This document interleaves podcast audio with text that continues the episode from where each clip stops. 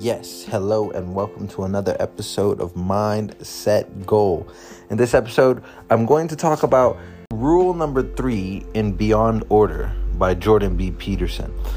And I just want to add, just because I can, and and for you to also know why there's traffic in the background, that I'm recording this episode in Brazil, and you know there's a lot of family in the house, so I've just come to the room in the back and as you can um, listen very vaguely, there's some traffic just out the back.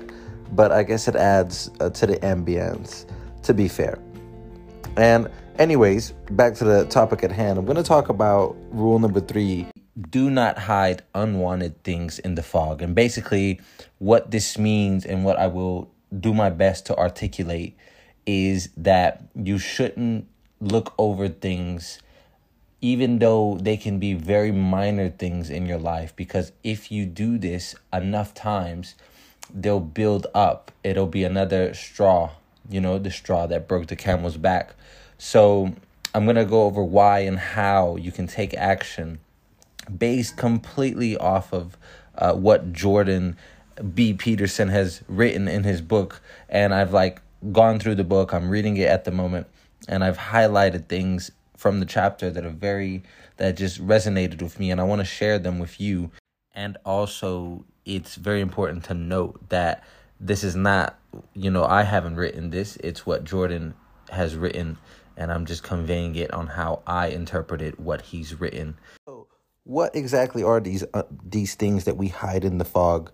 And basically there's there's two two things. If something happens every day, it is important. Therefore, if it's important, then you should address it, right?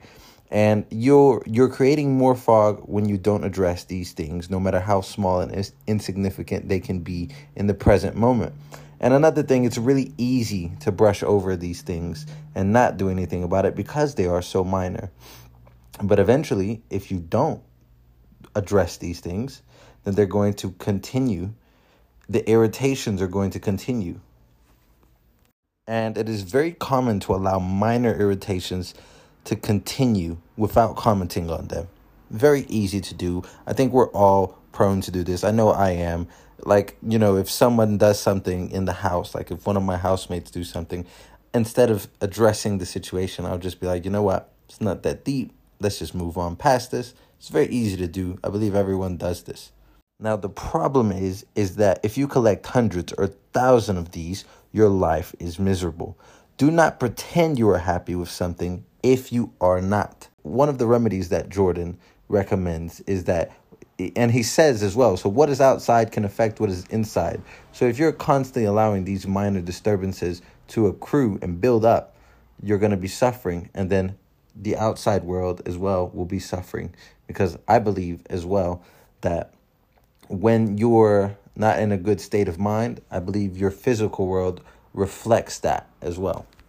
And I know for me personally, whenever I'm my mental state is in a funk, my room and my house is generally more of a mess than it normally is. So it definitely affects me in that way. So I like to clean up and I feel better straight after doing it. So clean up, people. Make your bed, tidy the desk you're working in, do the little things day by day. Make your outside world clean. You age as you drift, just as you age as you strive, as you strive for a better life, as you sacrifice, you know, chilling out time for maybe getting another degree or getting one degree time.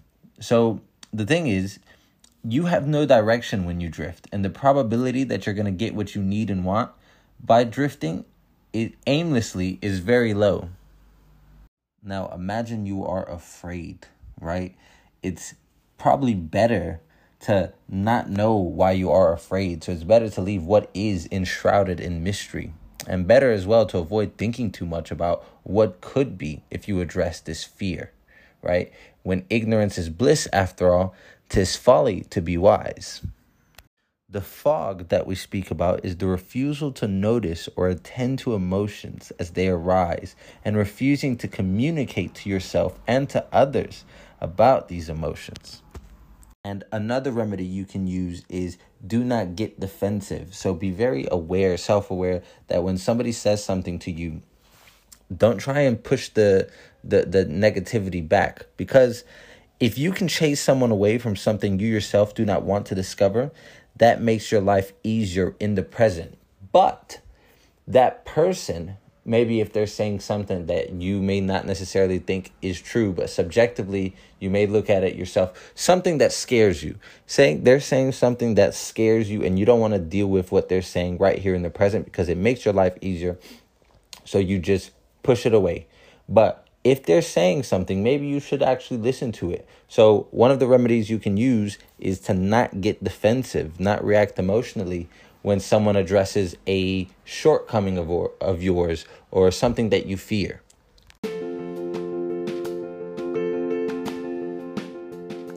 You are protected from the revelation of your insufficiency by your refusal to make yourself clear. And now, if you make what you want clear and commit yourself to its pursuit, you may fail. But if you do not make what you want clear, then you will certainly fail because you cannot hit a target that you refuse to see. It's very, very hard to do. Some would say impossible, even. Now, you will miss the benefits of the learning and the growth that comes from failing. Success means trying, falling short, recalibrating, hopefully from with what you've learned through the failure and then trying again and again until you get it right. Now, another remedy for this is admit to your feelings. A lot of the times when we're trying to address the minor issues that we have with others, it's always I want to say it's personal, but usually you don't necessarily tell the other person. I know I don't. I don't tell the other person, or I haven't in the past. It's something obviously I'm trying to work on, and something that really caught my eye when I read this chapter in the book. But usually, you don't tell the other person how what they're doing is making you feel right and then that's that's the real problem right there because the other person has no idea that this little problem is making you feel that way and then it's building up and building up in your life. And it's something that can be avo- avoided entirely just by telling them how you feel. So again this is another point that jordan makes. Another remedy is just to admit your feelings. Admitting your feelings is literally what the book uh, Daring Greatly by Brene Brown is pretty much all about. She's she's she pretty much says you know admit how you feel to to yourself and to other people and you'll you'll gain connection. And then she also argues that connection is what we all crave in life and it's what you know keeps us motivated. Um but but that's uh, anyways i digress. So yes a remedy admit to your feelings and don't let things build up in your head. I feel a lot of the times as well that when we let things build up in our head it becomes scarier than what it actually is so, another point is if you disperse the fog, first of all, disperse the fog, get rid of it. And if you do that, you can sometimes avoid the danger that you are willing to see. And finally, life's hard. If you allow the fog to thicken, you will trip into very nasty, dangerous things that are going to affect your life for the worse. And with enough trips and falls, you will fail to admit that you could have burned away the haze with the bright light of your conscience. You will embitter, and this negative attitude and the actions and inactions it will in- inevitably produce will impoverish your life, your community, your nation, and the world. It sounds deep because it is. Now, it's not easy. If it was easy, everyone would do it and you know, probably no one would write about it and and and, and bring light to it. So, obviously, it's it's a hard thing to do, but again, the the the benefits you get from just being able to see the dangers that lie ahead are immense. So, I hope that you know this episode has helped and has shed some light on um, you know, the the, the fog in your life. So, again, rule number three do not hide unwanted things in the fog. And also, guys, if you enjoyed this episode or you have any questions or comments or you want to just chop it up, hit me up on Instagram, mindset goal underscore. And let me know. Let me know what you thought, and if you'd like to hear any more of the rules. Um, I I really like this book. I really recommend it. Um, there's a lot in every rule, so if you really maybe if you enjoyed the explanation that I had and I, have given for rule number three, I, I really recommend reading the whole chapter on rule number three and the whole book. It's great. And finally, I wish you all love, life, and happiness. Thank you for listening.